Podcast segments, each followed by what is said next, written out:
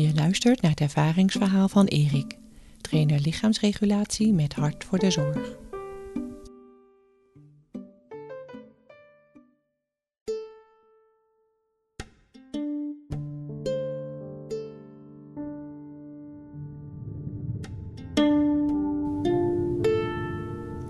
Voor mij in mijn praktijkruimte zit een zesjarig meisje. Ze hoort mij niet, want ze heeft een koptelefoon op. Ze doet een luisteroefening, omdat ze af en toe heel erg kwaad kan worden en het moeilijk vindt met haar woede en kwaadheid om te gaan. Het is een, uh, een oefening van vijf achtereenvolgende dagen van een uur, waarin zij zit te luisteren en ik naast haar zit.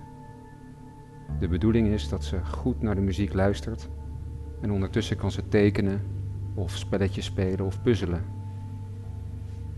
En ik zie haar tijdens de dagen veranderen van een beetje gesloten en afwachtend naar steeds opener en vooral opener in haar gezicht.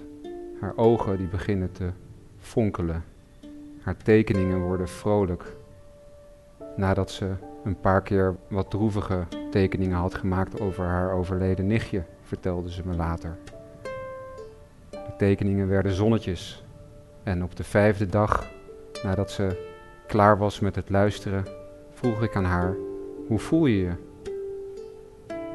En toen zei ze: Ik voel me vrij. En waar voel je dat? En toen wees ze op haar borstkas. Het opende zich helemaal, zei ze.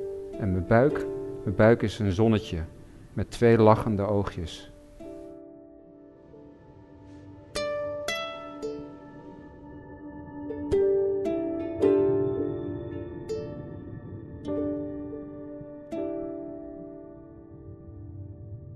De serie Niet zozeer van zorgdragers bestaat uit meer mooie verhalen.